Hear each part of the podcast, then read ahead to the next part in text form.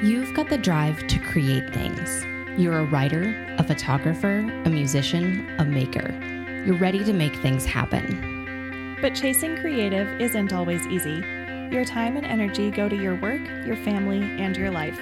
Is it really possible to make space for the creative in your everyday?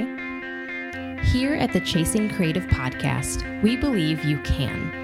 We're talking to everyday creatives who have insights and action steps you can take today to make your creative plans happen. I'm Ashley Brooks, a freelance writer and editor at Brooks Editorial and work at home mom who would love to devote more time to creative writing and journaling. And I'm Abigail Krebs, the writer and photographer behind Inkwells and Images. I'm living my creative life nights and weekends after I get home from my full time job at an ad agency and you're listening to the Chasing Creative podcast. Kenzie Swanson is the author of the blog Hello Neverland, where she writes about journaling, intentional living, and creativity. She's also a photographer, Etsy shop owner, and journal keeper.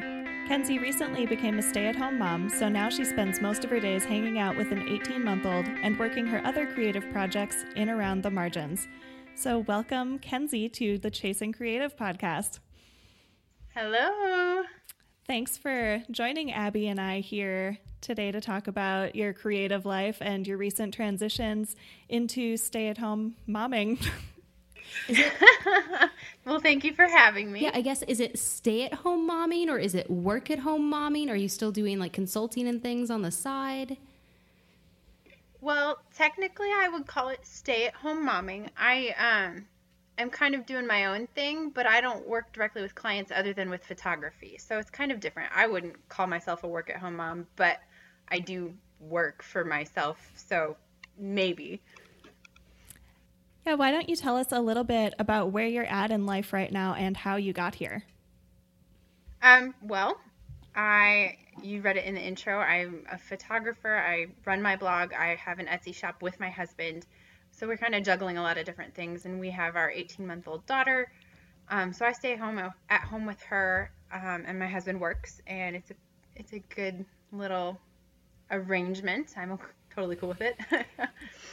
when did you first decide to start the blog Hello Neverland? Um, that was a few years ago. It was right after we got married. And honestly, I started it. This is like totally not an, a PC thing to say, but I started it because I saw p- other people who were blogging and making money off of it. And I was like, hey, I want to do that too. That sounds like a good plan. I kind of always had it in my head that maybe eventually it would be combined with something else and I wouldn't have to have a full time job. Um, so I saw that and I was like, I want to do that. So I tried it um, and it's evolved since then into something very different. Um, I started writing about things that were popular because popular topics get you traffic. Um, but now I'm writing about things that I really enjoy and that connect with me a lot more. And so I've gotten over time to the point where it's a space that I write about things that I just enjoy and I like. And if people like it, great. And if they don't, then that's not for them, and that's okay too. Yeah, I think it's totally acceptable to to get into blogging thinking that you could at some point make this your full-time job. I know that was definitely one of my motivations when I started my blog. Um, and I think too, you said your own blog has evolved since you started it. I think blogging has evolved since mm. it started in general. I know I was at a, a blogger conference a couple of months ago um, for my day job, and there are a lot of bloggers out there making a lot, a lot of money. And it seems like they're just doing really different things than they were six, seven, eight years ago. Absolutely. Well, and the internet in general has evolved. This whole thing is something totally different than it used to be, and it will be in 10 more years totally different. So it's kind of cool to watch it change over time like that. Yeah, that is so true. So, as someone who started their blog with kind of an eye towards monetization, um, what avenues did you first pursue to try to monetize the blog? Like, is that where you first decided to start the Etsy shop, or um, do you take on sponsorships and sponsored posts? How did you get that started? Um, well, when I started, sponsoring other blogs was a really big thing. You know, small blogs would put an ad in the sidebar of a bigger blog and try to get traffic that way, or you'd get guest posts out of it. And so you would pay that other blogger directly. So that's where I started with earning money from the blog. Um, and it went well, but it is a lot of work. And you're kind of then responsible for someone else's brand and it's not your brand and it's it's a weird thing to do when you're not a big corporate company.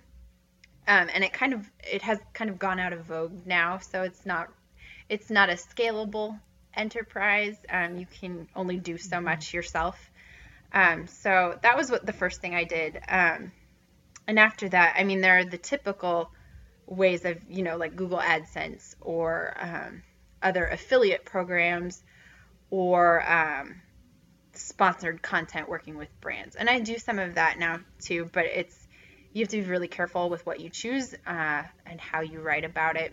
So it's a that too has evolved. Everything's evolved over time, so it's it's different and it's still changing. And so um, I'm just actually now trying to figure out, you know, at the end of the year and 2016 and New Year's and all that, how do I move forward? What else am I going to do? What am I going to let go of? So it's an ongoing process. Yeah, it's definitely good to evaluate all that stuff. Um, so, would you say that having the blog then has been a good way to keep up creativity in your life throughout the changing seasons? Because you went from uh, being married and having the blog and having a full time job to balancing a full time job with a baby to now being a stay at home mom. So, the blog's kind of been your constant throughout all of that. Yeah, um, yes and no, I guess.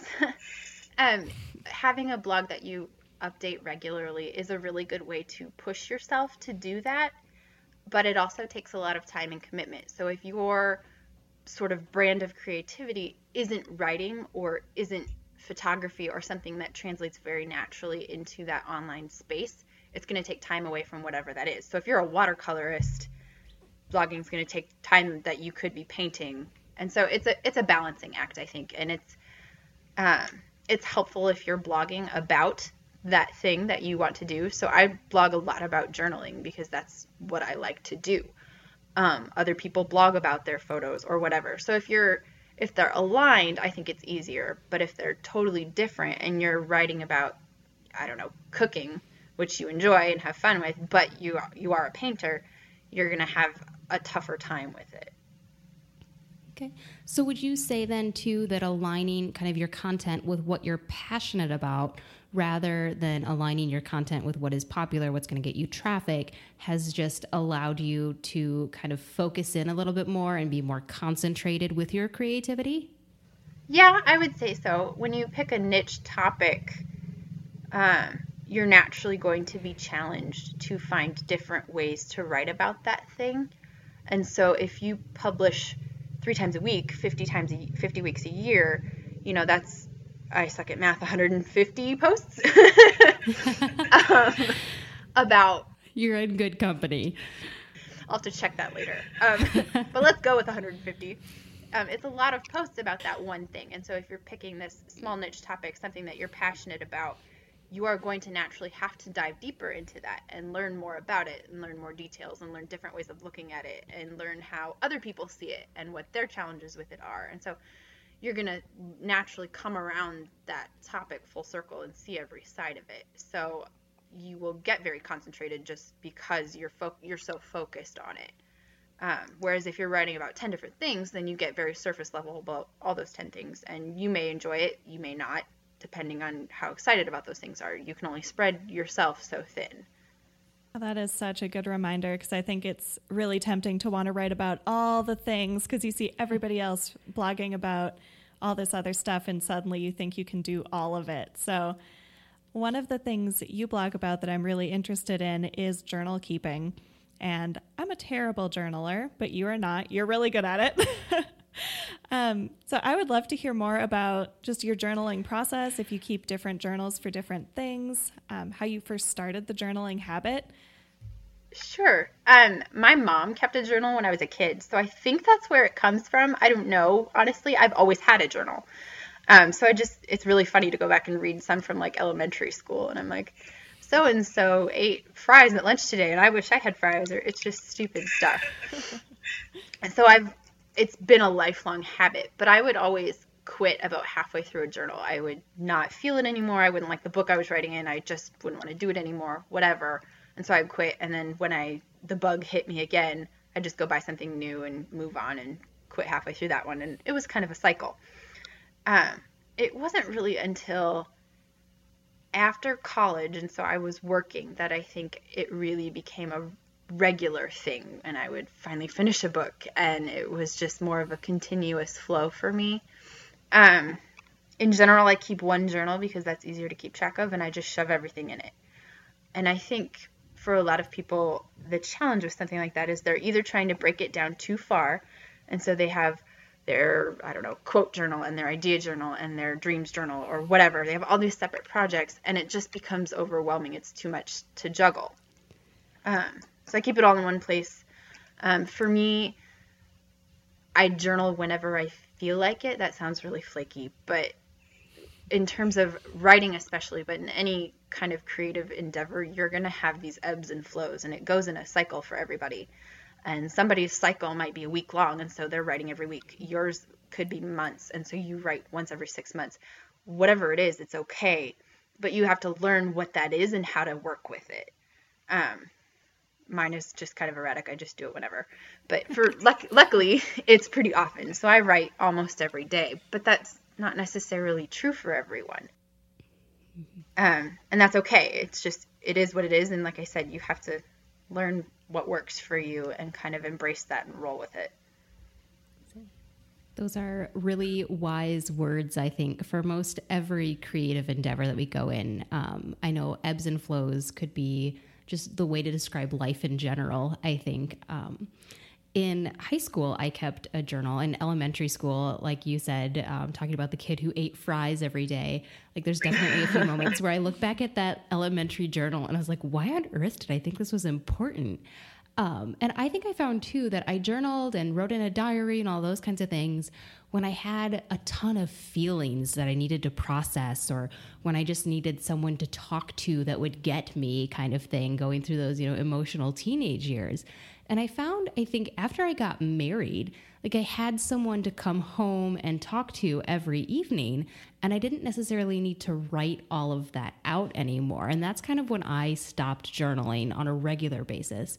And every now and again, like you said, every six months or so, I'm like, oh, yeah, I really need to just write this out. And that is really helpful. But uh, it's good to remember that the ebbs and flows don't necessarily make you a bad or good journaler, just that journaling is kind of always there for you when you need it. Yeah, and I think too it depends a lot like you kind of mentioned when you stopped after you got married. That season of life that you're in is going to have a lot of a big role in that and to whatever projects you're working on.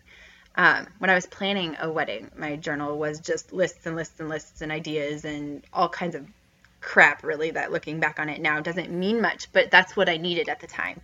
It was kind of just a planning book. Um, when I was pregnant, it was all of that mess. And, you know, I write about things that I can't talk to my husband about. Not that I couldn't, but that he's just not that interested in. Um, or things that I would like to tell a girlfriend who's not around or whatever. It's, yeah, it's kind of those extra bits of life that you don't necessarily get throughout your day. Did that make any sense? yeah, I think it totally makes sense. Like, I tend to write my cycle uh, is very very long. So i'll write like once every three or four months maybe. I'll like throw an entry in there.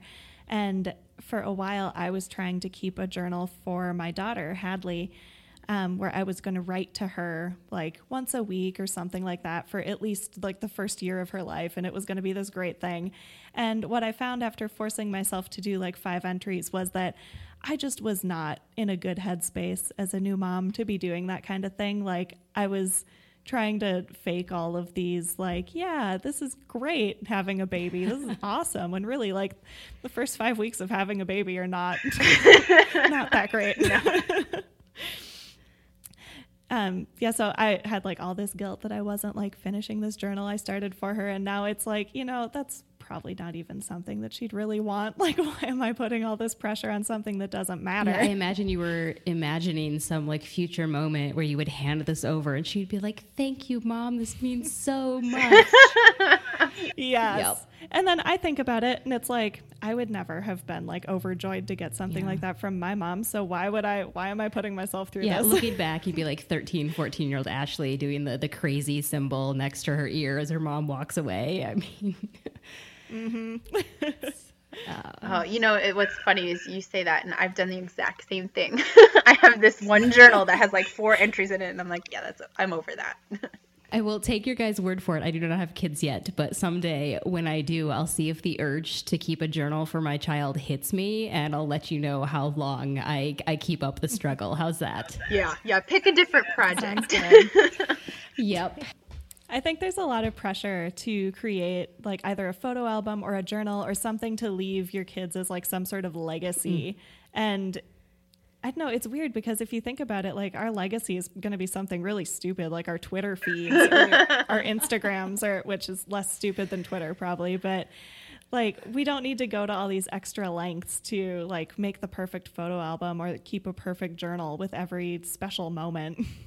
So I guess aside from journaling then, you also you said run an Etsy shop with your husband. I imagine he does a lot of the the power tool stuff behind the scene. Is that true? yes, he does, and he loves it. Good. Yeah, tell us a little bit about the kind of stuff that's in your Etsy shop for those who don't know, and um, like how you guys got started in that. Um, the Etsy shop is another one of those things that has evolved a lot. when I first started it, it was jewelry, um, and so I made jewelry, and it was it was fine. It was stuff that I would wear, but I don't know if anybody else would wear it or not. That just became after a while not that fun. It wasn't something. It was another one of those things where I thought, okay, this is a product that will sell, not necessarily this is a product that I really enjoy making.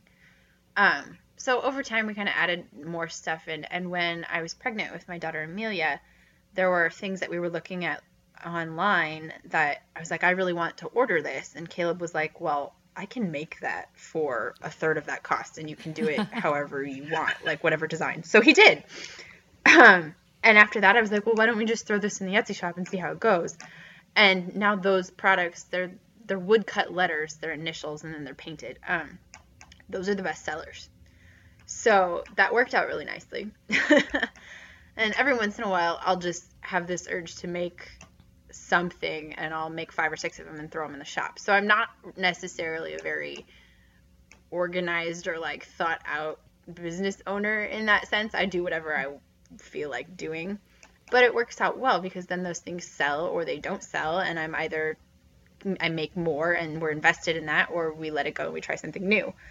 Um, so it's a lot of just kind of experimenting and I think that when you when it comes to art or business or anything, that's just kind of how it goes. You have to experiment and you have to see what works and kind of think on your feet and let it let it change and let it evolve. And if you cling too tight to that original vision, it's probably not going to work out.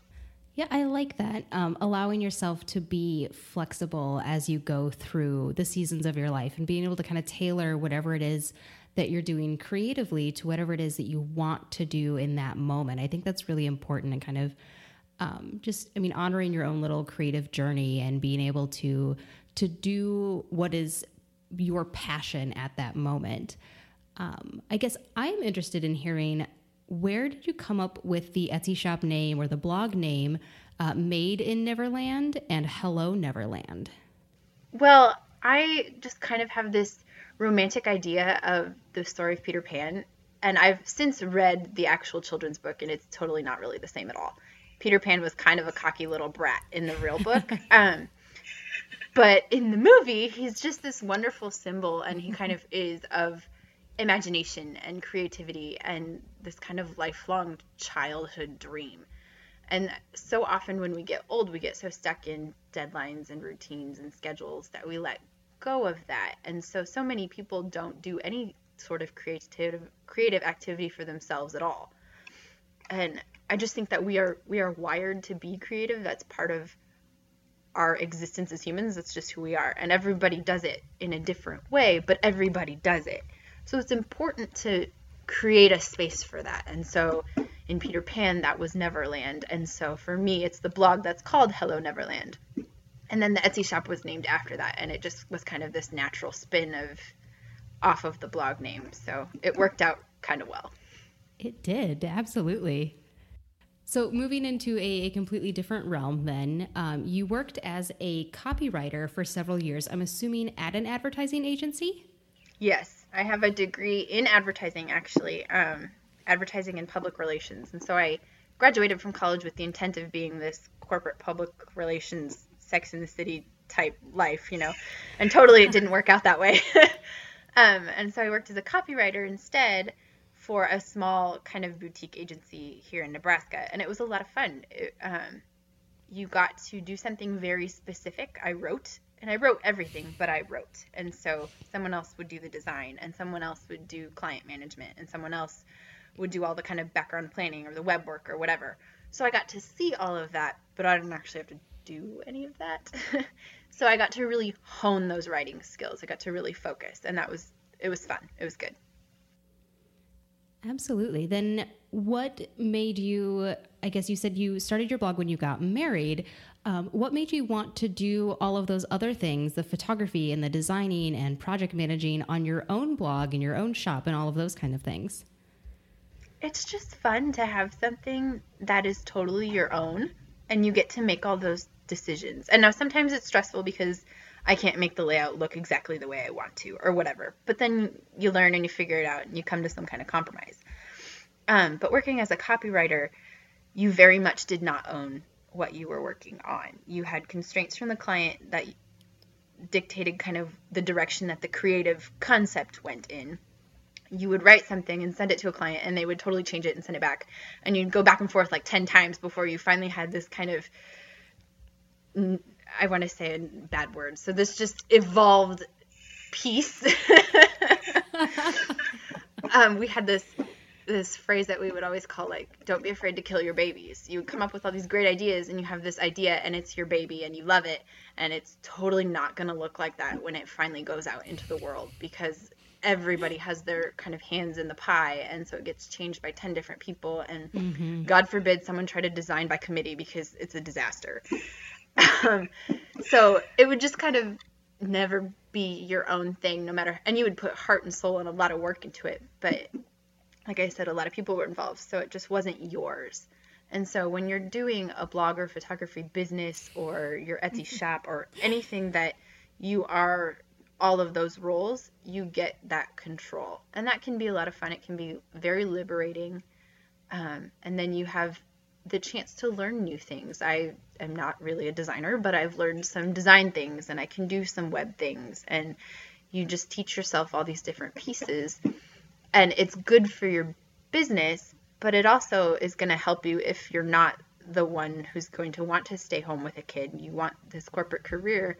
All those things translate. And that's it's good. It's good to teach yourself those things that will then turn around and further your career too. Yeah, that is really wise advice, I think.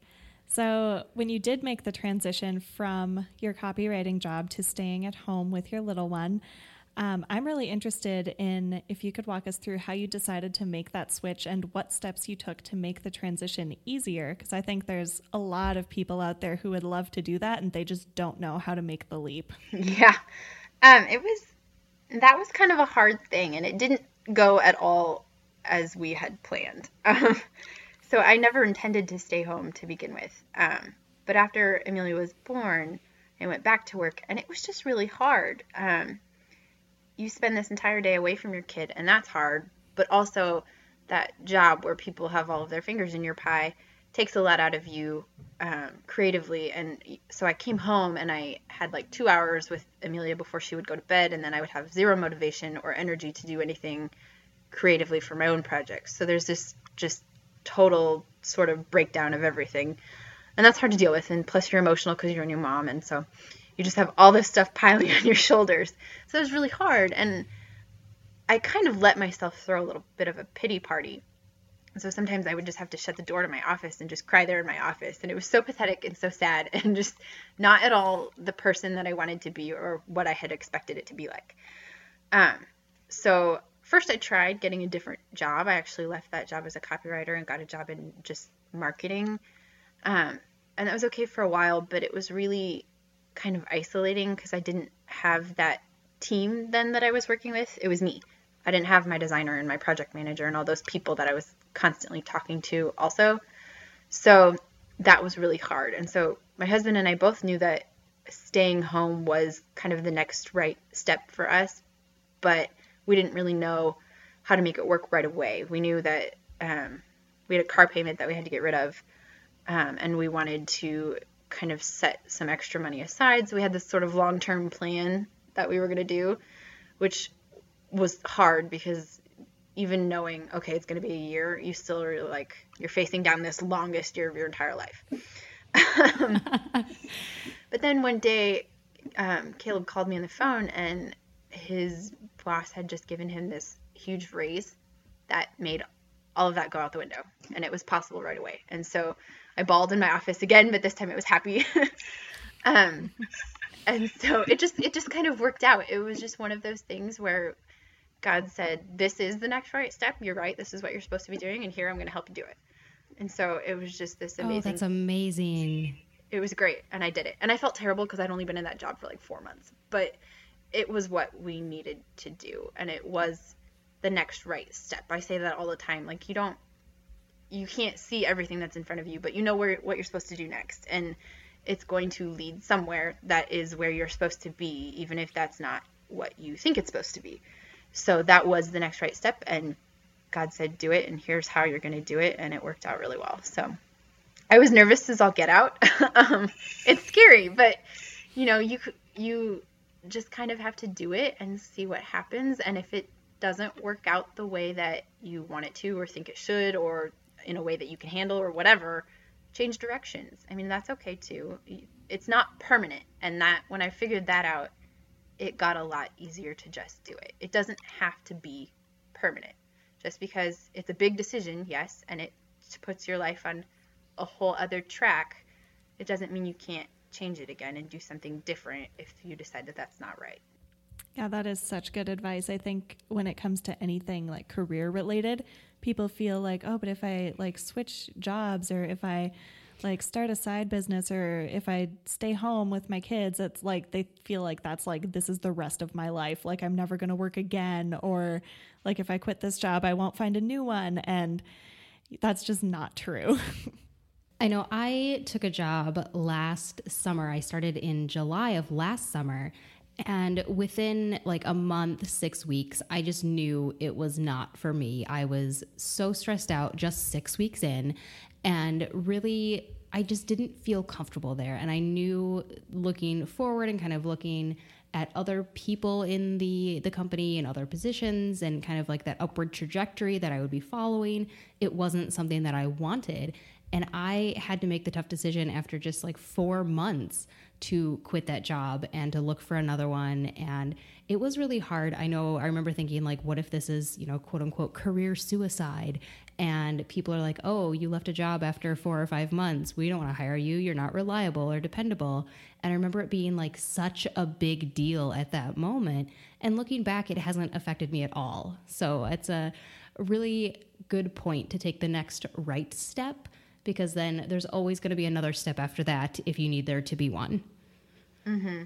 I think we get so worked up about, you know, I put in all this work to do this, or I made this investment in this side project. And Caleb always refers to those things as sunk costs. Like there's nothing you can do about it. Yes. If it's not right, let go of it. There's absolutely nothing you can do about it at that point. It's gone. It's done. You spent that money or you wasted that time or whatever. That's okay. Let it go. Just do the next right thing. Absolutely. And I think it's important to to be willing to admit that it was maybe not the right step or maybe not the right step at that moment. I think we get so caught up in not failing that we're not willing to take the risk to maybe make something better for ourselves. Yeah, exactly. I run into that a lot when I try a new creative project, like something small. I'm trying to quilt right now, and I just before we did this, took a bunch of pieces that had stripes on them and sewed them all together with the stripes facing the wrong way. And I'm like so frustrated about it. But that's just like a small little example. But you do things wrong. That's okay. Like every person has this process sort of of self discovery. Like it's what is creative for me is going to look different than what's creative for somebody else. And you have to try all these different things to figure out what your sort of brand of creativity is. And maybe not, maybe you know it right away, and that's great, but most people don't. And so you're going to try 10 different things, and you think, oh, this makes me look like a flake because I'm trying all this different stuff and none of it's sticking and I'm not following through. You're just figuring out what isn't right for you. You're doing the Thomas Edison thing and you're finding the one way that works after you've done a thousand things differently. So it's okay to do that too. Yeah, I love that you give yourself the freedom to experiment with all those different creative processes because sometimes it feels like, especially if you're putting your creative stuff out there online, like whether it's through a blog or through a shop or whatever you're doing, if you're putting anything out there on the internet, it feels like there's all this pressure to do things the right way and to build your platform. And then it's like, okay, now this is the thing I do, and this is the thing people know you for. And if you change that, um, like you said, like you feel like you're going to look flaky to people and nobody's going to like you anymore. Nobody's going to follow you anymore. And really, like, nobody cares about what you're doing as much as you think they do. yeah. Absolutely. And I think that's that's one of the reasons why I'm really drawn to journal keeping and I keep it kind of separate from the blog. I mean, I talk about it and I show it, but I don't talk about what I'm writing because a lot of the times it's a bunch of brainstorms or troubleshooting or trying new things that I don't necessarily want to share with people. And it's good to have a space to do that or people that you go to in your real life and talk through those things with who they know, you know, you're not you're not being flaky, you're just trying things before you hit publish and tell 10,000 people on the internet what you're doing. Well, it's the same. You would go talk to your girlfriends about like a problem you were having with a coworker at work, as opposed to writing it on your blog. I think a lot of people learned that lesson the hard way early on in blogging world. I hope yes. they learned it. Yes. oh. So now that you have all these creative projects going on and you're staying at home with your little one instead of having a full time job, did you find that there's a big difference between how you fit creativity into your life now and how you used to fit creativity in after your full time job? Um, yeah. When you're home all day, you have all this time that you have to fill with something, whatever that may be. And now I have a toddler who's constantly following me around and wants attention and help and needs to be taught and loved on and all that good stuff. So it's easier in that there's just more time where no one else is telling me what to do, but it's harder in that you have all these demands on your time that maybe you let slide when you were working. Um, I didn't necessarily come home and do the dishes every day or, you know, clean. Well, I'm home now, so that's kind of part of my job to be here. Um, but also, it's harder because I think that I have all the time in the world, and so it's really easy to procrastinate. yes. Um, time limits, honestly, are a huge blessing in disguise. It's just like um, restrictions from a client in copywriting land would actually push you to be more creative. And the same is true when you have less time. You know you have this time constraint, so you focus in and you dial in and you do what you got to do to get it done. Um, so the grass isn't necessarily greener on the other side. Either way you look at it, both sides have their pros and cons. So I have more time, but it's really easy to let myself just kind of run away with that and not necessarily focus. Um, and so it's just it's a balancing act of finding a way to put those time constraints on myself and focus and not stress out. And because I, I have time i can use it. I just you have to use it wisely. Yeah i definitely feel that because i work from home while um, my little one, Hadley, is napping, and I have childcare one day a week when she goes to visit my mom on Fridays. And so Monday through Thursday, I get more done in the like two hours that I have each of those days than I do all day long on like my whole Friday that I have open. I'm so much more productive when I'm like, she's gonna wake up any minute. I have to finish this article or I have to finish this blog post. Like it's incredible what a time limit does for your efficiency. yes, yes. That's so true. Well, and it's it's funny because if you're trying to come up with an idea, time limits are good, but you also need a longer timeline. So if you work in 2-hour spurts and you you brainstorm for 2 hours and then let it sit for a week, you're going to come up with a lot better idea than if you take a whole day and just get it done. Um, so it's kind of you have to learn how you work and what works best for you, and then kind of manufacture those environment that environment or those limits, even if they're not really there. So now that you've got all these different things going on, you've got the blog and the Etsy shop and the photography business and the journaling. Um, do you have any sort of process for how you parcel out how to spend that time that you do have um, on creativity? Like, do you have like, okay, this is going to be my photography time, or do you kind of just go with whatever feels right at the moment? Um, the latter. if I have, um, usually if I have a photography session that needs edited, that takes priority over everything because a third party person is paying me to do that and they're waiting for it.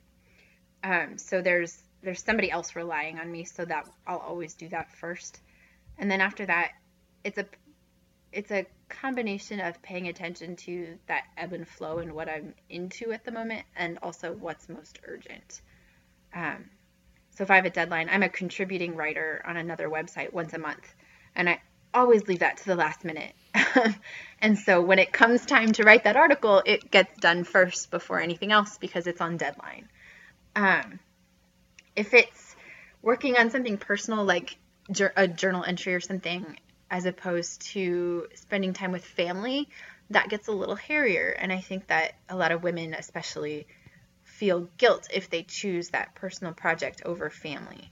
And it's not that that's always the right choice, but you you have to take that time to invest in yourself too. Um, so it's a personal thing. It's it's hard to make that call, but you have to sometimes choose that thing for yourself. Um, not all the time, but sometimes it's good. You have to nurture nurture yourself in that way. Um, and at the same time, it's really easy to go that other extreme and always choose that personal thing. I think um, in the world that we live in, we've emphasized very much self care and sort of me time, and there's that's a good thing. There's nothing wrong with that, but it's very easy to go too far. Um, and so we spend all this time caring for ourselves instead of being a little bit more self-sacrificing, and that varies from individual to individual. So I don't want anybody emailing me and telling me I'm so wrong because I, I get it. It changes. but but you just have to be really careful when you're doing that balance and it's constant evaluation, I think. Yeah, I would agree with that. I know a couple of years ago, my husband and I were doing a lot of activities. Um, we both tend to be very easygoing people and we really like to help people and we're also both middle children so we tend naturally to like make sure everyone else is happier than we are which it sounds so like i don't know sacrificial and all of that kind of thing.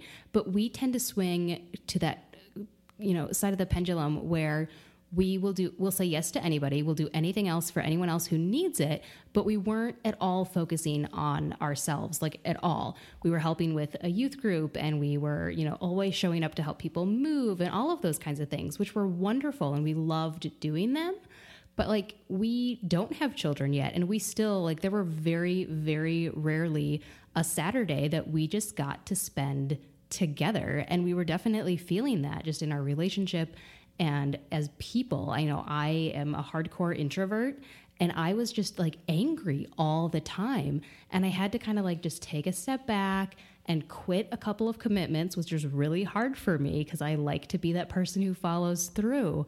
Um, so just kind of recognizing that we're in a season of life that we need to kind of take advantage of and work on us now so that we don't like have problems later. And that's kind of maybe exaggerated. We didn't have problems, we weren't on the verge of having problems but just being able to kind of be people and be a couple when we really weren't allowing ourselves to be.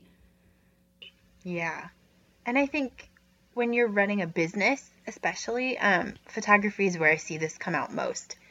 It's really easy to swing and be all about the business. Um, for a couple months there, I did nothing on any weekend except shoot seniors. From Saturday or Friday, Saturday, Sunday, that's what I did and then you spent all week editing. And it is so easy to do that because mm-hmm. you're like, well, I have that day open and you're going to pay me. And so great, I need money. But you have to schedule in that time for yourself too. You you absolutely cannot run on that cycle for too long before you're going to crash and burn and it's going to be not pretty. so you have to learn what what about yourself when you need that and what you can really handle. Mm-hmm. So, I guess then, do you have any strategies for kind of recognizing that burnout in yourself and making sure you're taking breaks to avoid like being so burnout that you don't want to do anything creatively for a long time? Um, you know, I'm really not good at at scheduling that ahead of time. Um, it usually only happens when I'm like, oh my gosh, I don't want to do this for another second. Um, and so that's that's a, a place where I still need to kind of grow. But I heard someone recently say, um, like don't wait until you get to that point. Schedule breaks before you need them and just make sure that they're in the cycle. So um making it kind of part of your routine and that I think that's good advice. If you recharge regularly before you hit that rock bottom place, then it's you're never going to hit the rock bottom place. Um I'm not there yet though. Still learning that one. I think we all are. And I think, especially, I, w- I would wager that we're all probably in our mid to late 20s. And um, I think if you're an ambitious young woman in today's world, like you are a little worried that if you're not doing, doing, doing, you're going to be left behind, either by what you see on the internet or at your job or even in your family. And I think it's just really, really hard to like let yourself just stop and just be for a little while. Yeah.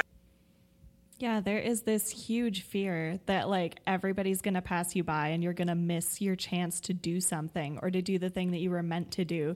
And if you wait until even until you're 30 or 35, you're not going to be able to write anymore or something ridiculous like that where it's like obviously you'll still be able to write. Like you're not missing anything. Like it's just how we think of things now. We've just got this whole like grab life by the horns kind of mentality and it's hard to just take a break and like read a book and look out the window. And those are so important. You said something about what you're meant to do and i think that that's almost part of the problem. Like we think that there's this one thing we're meant to do with our life and if we don't do it now we miss our shot.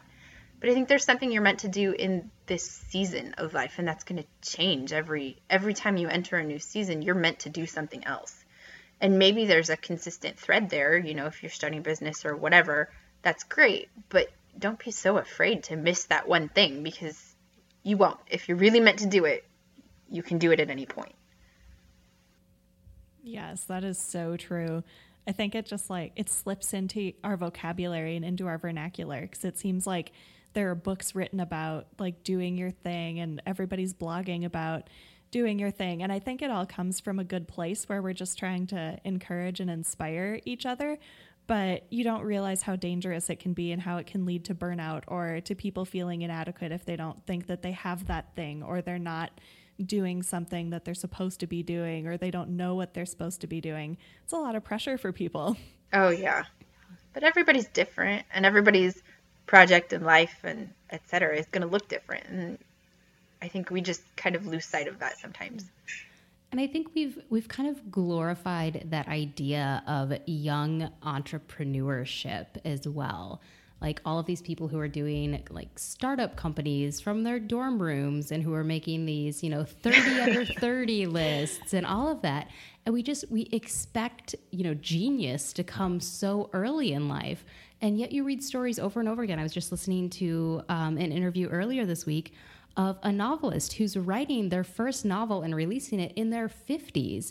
And I think so often we think like, oh, life is over after you, you know, reach 35 or you have children or whatever other arbitrary deadline we've set for ourselves. And it's not. I mean, you keep living until you're done living. Yeah, I just read an article recently that they called them like the young creative yuppie or something like that is the new the new hipster like yes. everybody wants to be young hip entrepreneur and that's great it. that it's so you know supported but it's not for everybody. Like it's just it's so funny. Yeah every now and then i want to get like defensive about being a creative entrepreneur because i'm like i've wanted to freelance since i was like 12 years old. I'm like please don't think i'm just jumping on the bandwagon like this has been my dream. Yeah. Well and then you get a little worried too that you're just going to be kind of lost in the sea of all of these freelancers. And that is a little bit stress inducing. So I don't know. It's it's hard. Life is hard. I don't think we uh, acknowledge that as often as we ought. But that's funny. Young creative yuppies. Is that? I think that's what it said. I know the word yuppie was used. I feel like I've read this article at some point. We're gonna we're gonna find it and look it up and throw it in the show notes so that we can all enjoy it.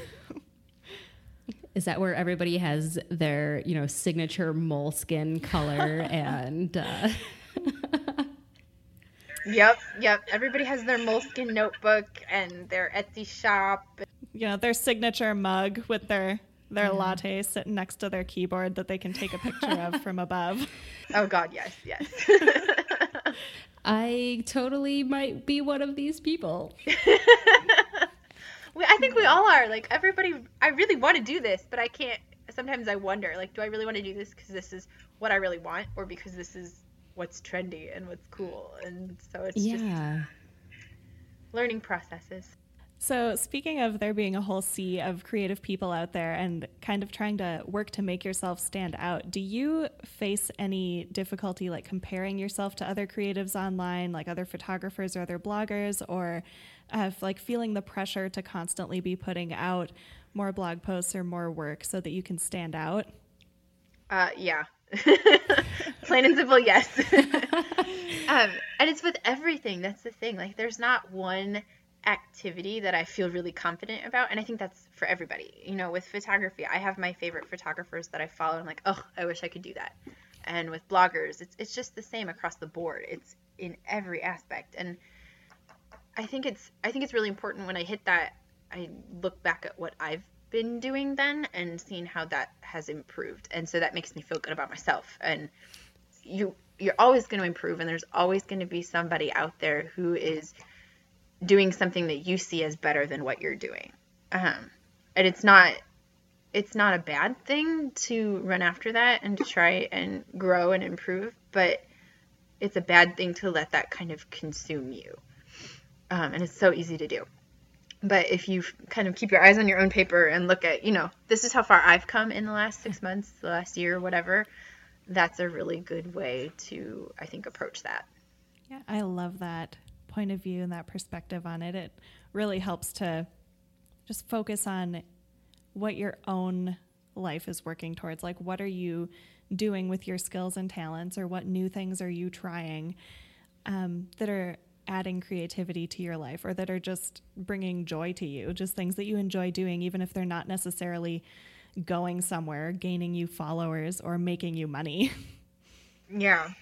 Well, and you don't know too when you see that blogger, photographer, or entrepreneur or whatever, and you see what they're doing on the internet. You don't know what the rest of their life looks like. The rest of their life could totally be falling apart, and they just aren't talking about that. Like, you have to not get so worked up about it because you don't know anybody's whole picture except for your own.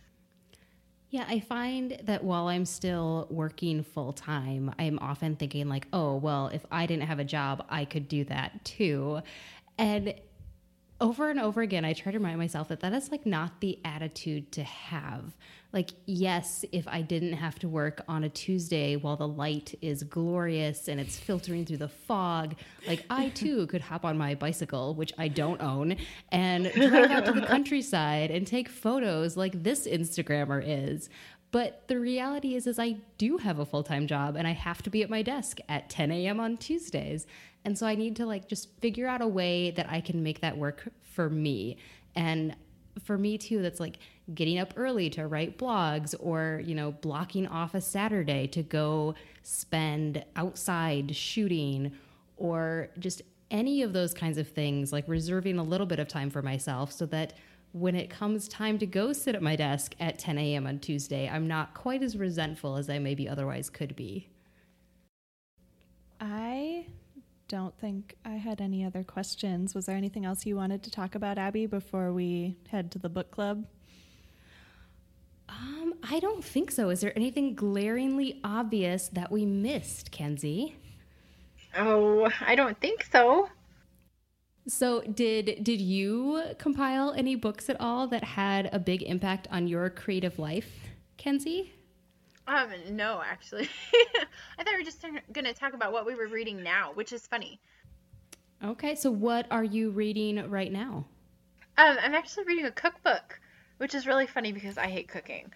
Um, I just I never learned how to do it, and I it, I don't have fun with it. But um, I recently got the opportunity to review this book, and it's called The Homemade Kitchen by um, I'm gonna butcher her name, Alana Chernila or Chernila, I'm not sure. Um, but it's her second book, and it's it's totally different than any other. You know, like I have like the Betty Crocker and Better Homes and Gardens cookbooks, and it's not that at all. So you think cookbook, and that's what you think. That's it's nothing like that at all. Um, but it's really inspiring because the way she she writes, she has like these essays kind of on these different topics. And so it's organized by topic instead of by like type of food. So um, that doesn't make sense, but I'll um, like in the contents, it starts out with you know be a beginner, um, go ahead and feed yourself, put your hands in the earth. So there's these, these different themes regarding food instead of like chicken Okay. and desserts and whatever. And so she talks about these things, and, and we're talking about gardening and not being afraid of food and stuff like that. and so I really, as a total like cooking novice, I appreciate that approach.